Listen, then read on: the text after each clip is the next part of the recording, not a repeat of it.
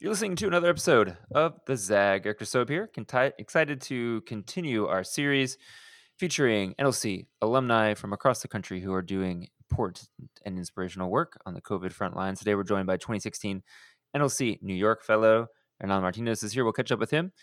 You'll definitely want to hear what he's working on. It's very exciting. And without further ado, let's get to it.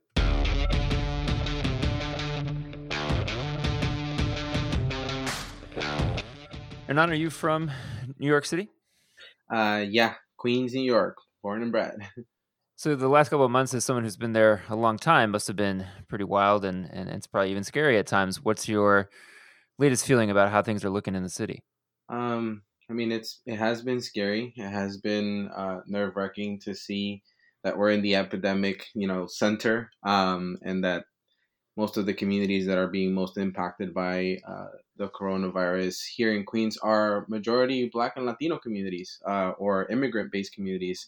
And Corona, where the epicenter exists here, um, used to be my old neighborhood. So it's kind of close to home for me on that personal level. Yeah, I think what sounds like being is also personal work for you right now too is trying to uh, support and and help specific uh, populations that are suffering more than than others with the coronavirus, and specifically working with uh, youth that are in juvenile facilities. Give folks a little bit of the scoop on what you're trying to do.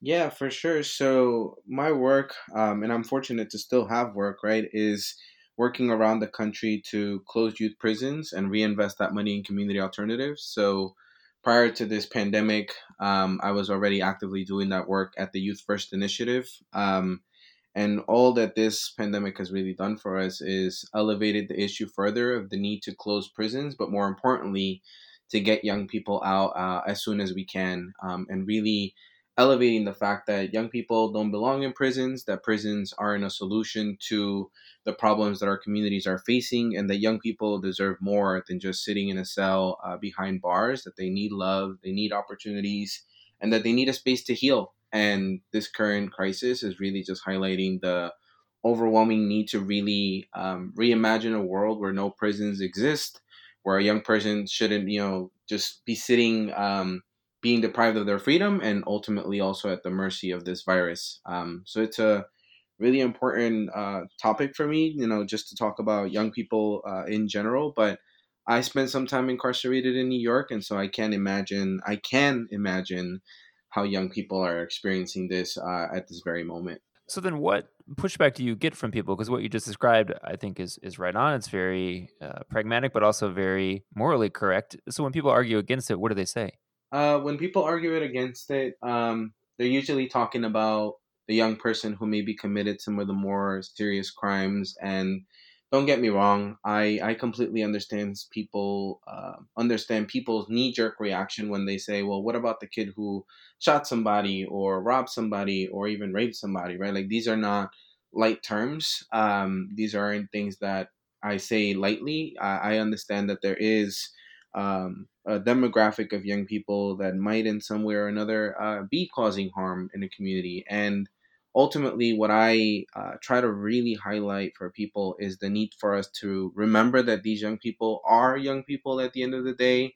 Some of them are living in some of the very uh, tough circumstances that our communities have been sort of creating for them. And oftentimes, some of those circumstances have uh, been there long before they ever, ever came into existence. And one of the other pushbacks that we get around closing youth prisons is, well, we close them, Hernan. Where are they going to go? Right? If we don't have a place for the ones that are um, actively maybe getting into trouble or committing crimes, um, if we don't have a jail cell to put them in, then where do we put them? And ultimately, what we say to that is, well, can we rethink the ways and the uses of prisons around the country? Right? Like prisons have historically shown um, very little uh, in terms of progress in terms of uh, young people and their ability to change.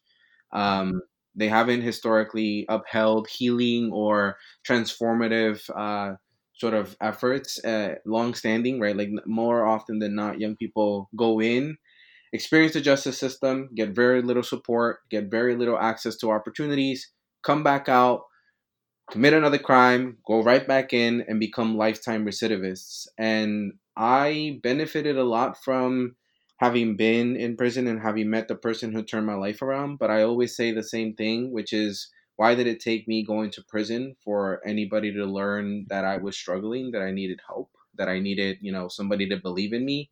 The person who believed in me in there ultimately didn't see me as um, uh, a gang member or someone who had committed a crime. He saw me as a human being, and prisons uphold uh, this cycle of violence over and over. And I want to reimagine a place where we can think about uh, helping young people. Maybe, yeah, putting them in a place where they can think about the mistake that they made and hold themselves accountable, but not in a, such a retributive or punitive way. When we come back, we'll talk more with Hernan about this incredibly important issue. Thanks so much for listening to this episode of The Zag. We'll be right back.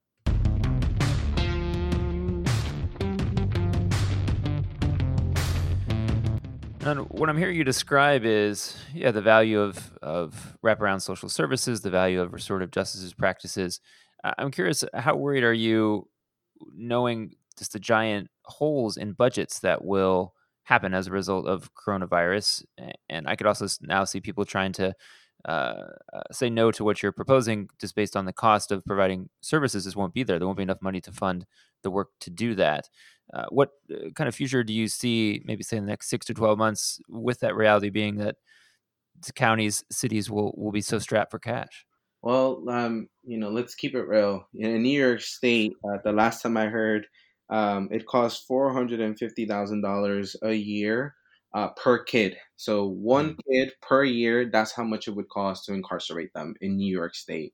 So right now we might have maybe 70 plus young people uh, sitting in an upstate facility the facility that i was at which is called brookwood secure center.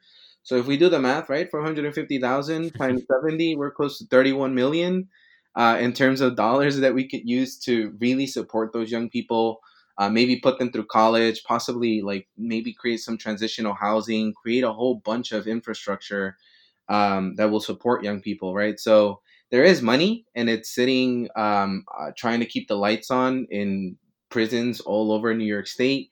Um, I, I, I, always laugh at that particular uh, sort of pushback. It's like the fiscal argument is very clear, right? Like we could save a ton of money by just redirecting uh, resources that we're currently using to keep these lights on in facilities and or to essentially keep people employed on the back of you know black and brown children and ultimately utilizing that money to better assist them and their families um, in the communities where many of us are also living in, right? Like these are taxpayer dollars. These are our dollars being used to just warehouse kids and essentially set them up for failure. So, knowing that the prison industrial complex is what it is and built uh, on racist principles and white supremacist principles, and now has just a lobbying machine, whether it's prison guards or or developers or things like that, how would you suggest or advise other folks who want to support you on this issue who aren't necessarily in your sector exactly, but are in other sectors? Maybe they're electeds, maybe they're in policy or law. Like, how would you want them to support you to see this through?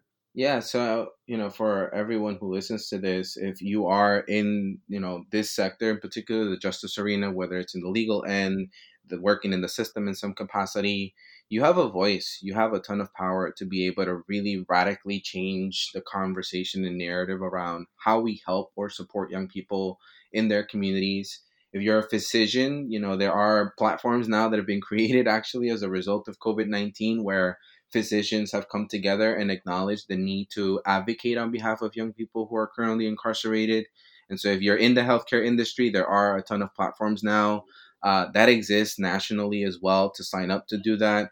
If you exist in the business industry, in the marketing industry, there is an important need for us to work together to figure out what job opportunities or other opportunities can we create so that young people have a means of income, a means of being able to increase their own social economic opportunities and really um, shift the way in which society ultimately, uh, regularly, uh, and punitively treats young people who've already touched the justice system to begin with. And so there are a number of hiring, you know, practices that can be shifted in the business realm. There are a number of things that other companies and industries can do to just elevate the issue further. And the other thing is, you know, just getting involved in in empowering and mentoring young people in your communities, right? Like that's an active thing that I always say to people, especially for us at the NLC community. When I first came into NLC, it was an opportunity for me to learn for myself But ultimately, I met some really wonderful people, some of whom are still you know, I'm close friends with right now. Um, NLC provided me with a with a new space, uh, somewhere where I didn't have to just be the formerly incarcerated kid, mm. but somewhere where I could be myself. And I think for all of us who are doing this work, we just that's all we want. We want a space to be able to be, to exist, where we're not being demonized for our past mistakes and where we see a future brighter than the one we were in. And everyone in the NLC community can support that by just really getting involved. And if you really want to learn more about some of these platforms too, you can go to nokidsinprison.org slash COVID-19 and all of our resources too for Youth First exist there and different ways that you can get involved, not just in New York City and New York State, but across all 50 states as well. Listen, thanks so much for for all your work. We'll definitely check out that site make sure to put that in the description of this episode. And thanks everyone for listening to the Zag. Make sure to catch all our past episodes. We've dropped a lot in the last couple weeks. We have a whole set of folks who are working on the front lines of COVID. Check those out. We also last week dropped a bunch of episodes with educators to celebrate Teacher Appreciation Week. You can find all those episodes at the places you go to get your podcast SoundCloud, Spotify, Stitcher. They're all there. Make sure to check them out. And until next time, we'll catch you soon.